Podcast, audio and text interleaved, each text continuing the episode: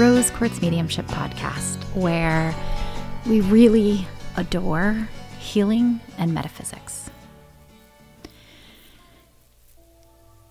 I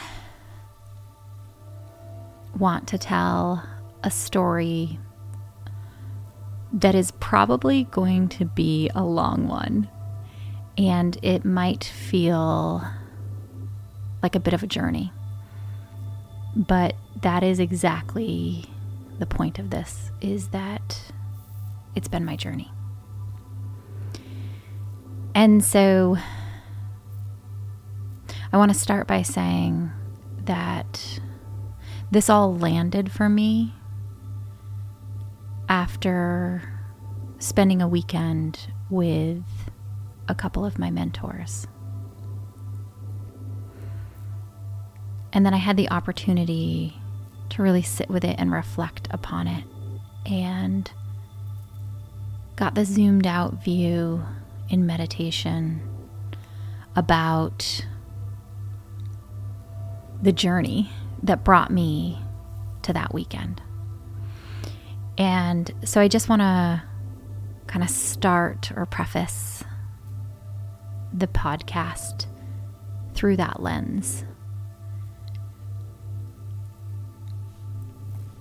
So, I actually want to start with my older brother's birth. My older brother is um, cuddly and soft, and there's a bit of a shell or a hard exterior on him now, but it's it's not the way he started. He started as this soft snuggly, gentle baby. And my mom used to wear him in a front carrier um, and just walk around with him as she moved through her day. And I think she called it a snuggly instead of a front carrier, but from the time he was a newborn, she would stick him in there and, and he was so happy just being against her chest, being held.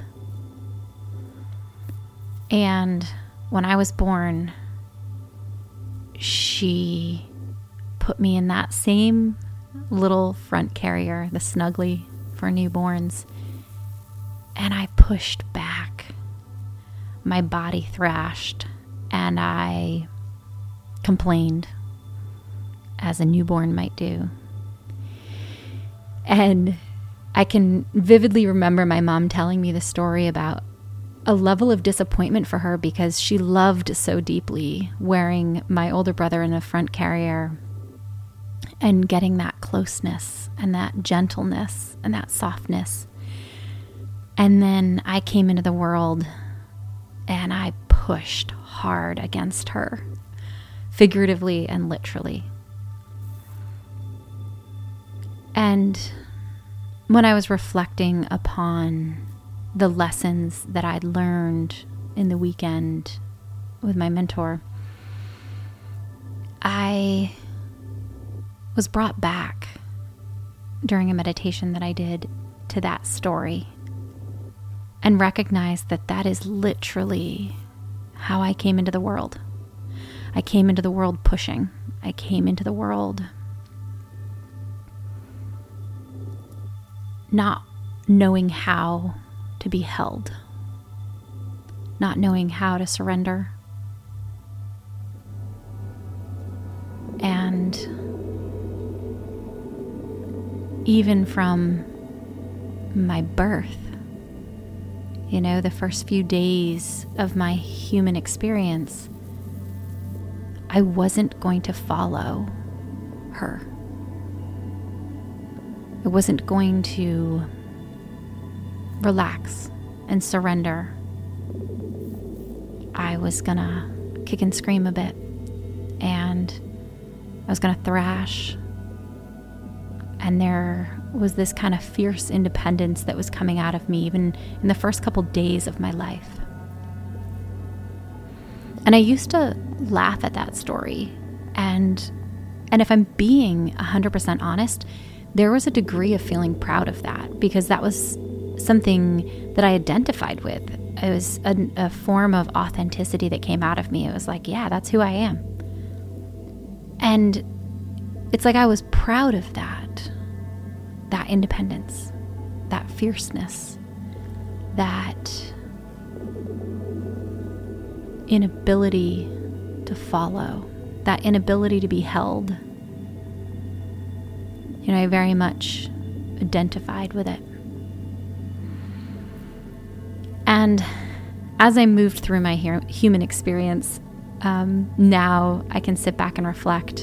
And I have been able to do this for a while, but at a very different level right now. I picked the most perfect parents for me. And I always kind of described them as bumper bowling. So if you've ever gone bumper bowling, it's, you know, designed for children, right? And there's these little bumpers that go in the gutter. So you can't actually send the ball down the gutter. If it's going to go into the gutter, these little bumpers will bump it back in where it's going to go down and hit a pin. And that is very much what it felt like to be parented by my parents. They gave me the space to thrash around and to get so close to a gutter, only to give me a nudge back into the alley, right? But I didn't, I needed that space. You know, my soul needed that kind of space, that kind of independence. That I would have parents who made sure I was safe, but gave me the space and the freedom to be me. And it wasn't always pretty. You know, I when I sit and reflect about what it must have been like to parent me, oof. Oof. My parents are so strong, both of them. And they understood me in a way that I couldn't understand me. They understood that I needed the space and freedom to thrash around and make mistakes. But they were never going to let me make a big enough mistake that I'd end up in a gutter. And that just must not have been easy. That must not have been an easy process for them to love me through that and support me through that. And I think about the energy that it takes to not try and break a child with that kind of independence and fierceness but to allow them the freedom to understand the drive in them for independence and freedom. While trying to mentor them and help them see that they could be held and that being held feels good. Only then to have me thrash again at independence and freedom. And that didn't stop when I was a small child, it continued. You know, there are stories from my childhood where my parents allowed me to do things and say things and show up in the world with that kind of freedom and independence and fierceness and yet they were always these beautiful bumpers, you know? When I was in high school, there was a situation at school where I had a, a, shirt on that went right to the edge of my pants. So it wasn't a belly shirt, but it was as close as you could possibly get right? If I raised my arms above my head, you were definitely going to see my belly. And I had a jacket on over that shirt. And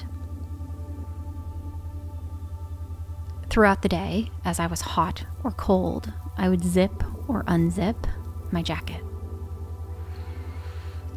And the assistant principal and the principal called me in and, and, and essentially said, We think that your clothing is inappropriate. And we think that you're playing with us. That you are zipping and unzipping your jacket in a way that is playing with us, that you're being defiant. And the reality is is that I was hot or cold. and so I was zipping or unzipping my jacket, depending upon what my body in that moment needed. And the other reality is that it was absolutely my personality to ride the line of respect and ride the line of independence in a way that may or may not have been healthy. And after that interaction, I I went home and I talked to my parents about it. And I, I believe I was a freshman in high school, but yeah, I think I was a freshman.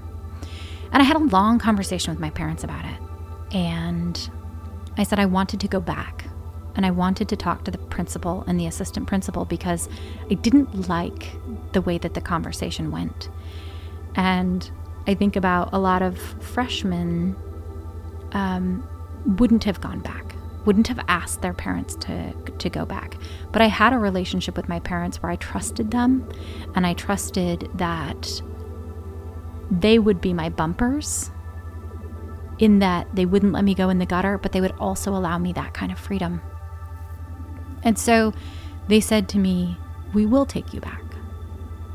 And we will be present with you. We will, you know, at the time I didn't understand this, but what they were really doing was holding a ground for me so that I could learn about how to use my voice in an appropriate way.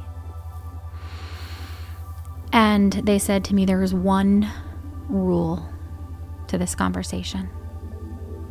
And that is that you must be respectful.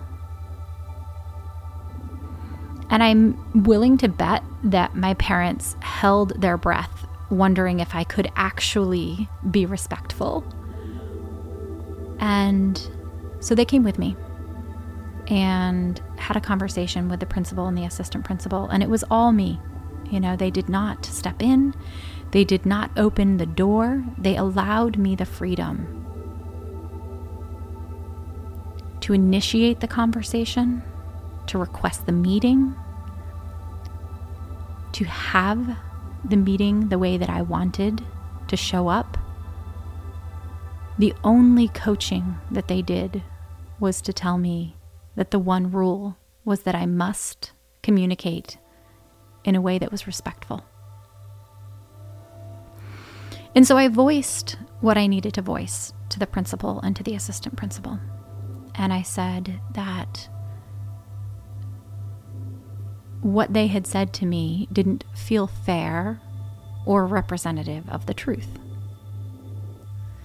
That I was, in fact, listening to my body as I zipped or unzipped my jacket. And that there wasn't a dress code at the school. There wasn't. The school that I went to was a public school and there was not a dress code. And so, as such, there was nothing for them to enforce. And even if there was a dress code, the shirt that I wore came to my pants, came to the pant line. And they repeated their points. You know, it was essentially repeating exactly what they had said to me. And I got the opportunity to voice back my side of the story. Because with, with humans, we all create stories around truths which creates the meaning of the human experience. And so they had created a story around the way that I was showing up physically and emotionally, right? They'd created a story where I was manipulating them with zipping and unzipping my jacket. And I had a very different story that, yeah, I was riding the line of what was appropriate for somebody to be wearing in high school. But I was listening to my body.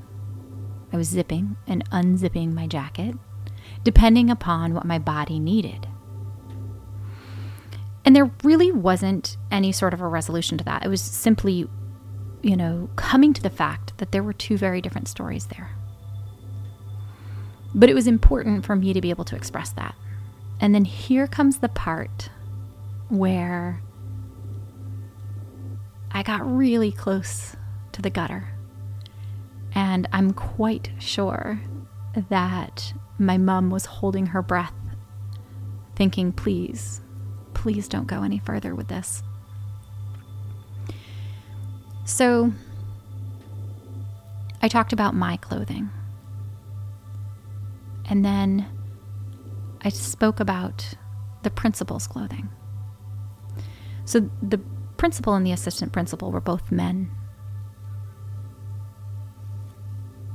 And the assistant principal almost always wore some form of a dress shirt that was buttoned. And the principal always wore a dress shirt that was unbuttoned. So the top two buttons were always open. And he didn't have a shirt on underneath, so he had chest hair that was out.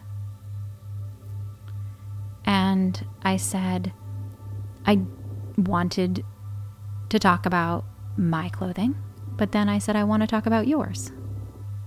Do you think that it's appropriate for a principal of a high school to wear a shirt that is unbuttoned and has chest hair hanging out. And that is the space where I ride the line of respect or lack thereof. And what I was saying was true. You know, it was true for me that I thought it was inappropriate that a principal of a high school would have the thought pattern that they're there to support and promote learning of a bunch of kids and young adults, right, who are learning about boundaries. And to be wearing clothing like that, that in my opinion was inappropriate was sending a much larger message.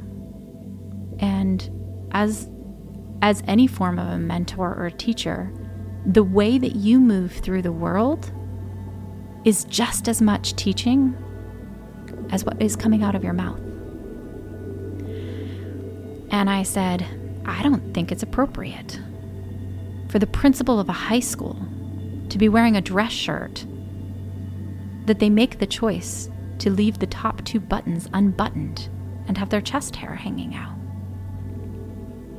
And as I'm sitting here telling this story, I'm feeling into my mum, and she must have just been squirming in her skin, thinking, please stop. Take it there, but please don't take it any further. And I didn't. I didn't. Didn't take it any further. I said that piece and I stopped. And there's a whole part of my personality that would have pushed it over, right? I would have taken it one step farther. But I made the choice not to. And that was a, a direct result of the way that my parents chose to parent me.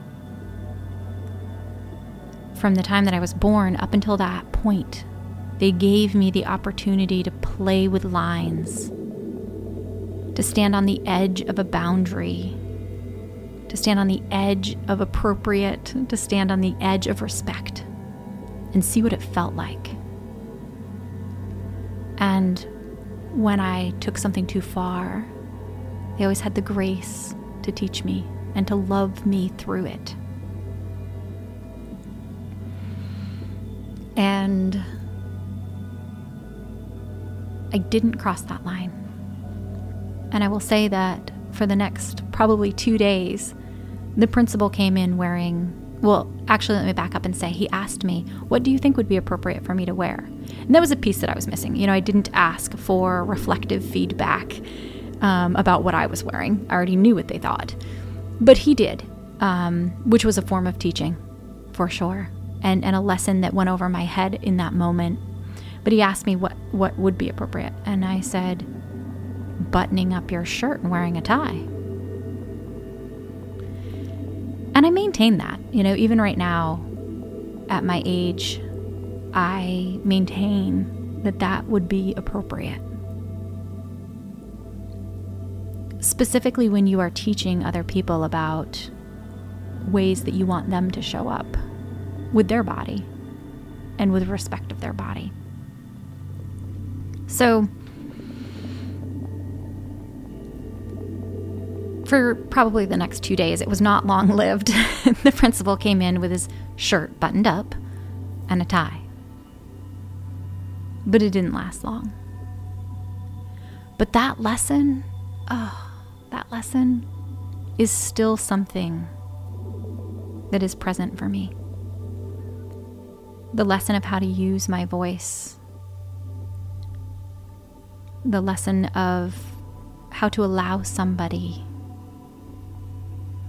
to ride those kinds of lines and allow those to get how do I say this? Those lessons, the lines that my parents were willing to let me ride and play with and learn about got increasingly more intense as I aged, right? So when I was little, they would give me the freedom to do things that were physically dangerous, right? Like I would walk along a wooden fence as if it was um, a balance beam. They allowed me the freedom to get hurt, but only so hurt. And yeah, there were times where I would walk the balance beam that was the fence in our backyard and I was probably four and a half feet off the floor. I mean, off the ground. Um, there were times that I misstepped and I would jump off. And sometimes there was some discomfort with that. Sometimes my fall or my jump wasn't smooth. But they allowed me to make enough mistakes that I understood myself. I understood what I was capable of. I understood what it felt like to go just outside my comfort zone and what happened for me emotionally when that happened, what happened for me physically. And so they had allowed me the opportunity from the time I was born up until that event in a freshman in high school to experience myself pressing boundaries, standing on the edge of lines or fences. And they did it so beautifully. And I will forever be grateful that I picked them as parents and that they parented me the way that they did. So,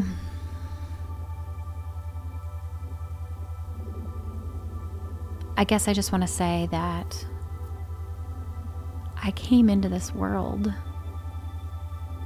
learning how to respect people, experiences, places, things.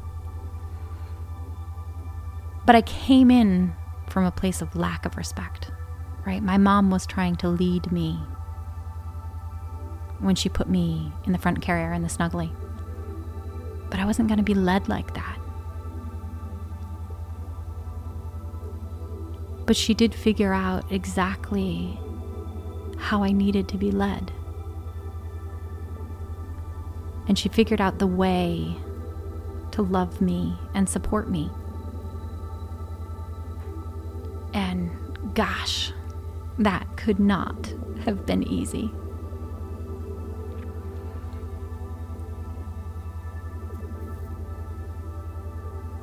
So,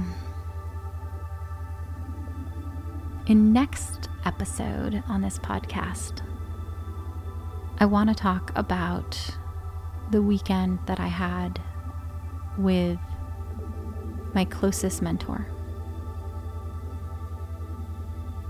and my other closest mentor. And I I saw one of those mentors so clearly as a mentor, but I failed to see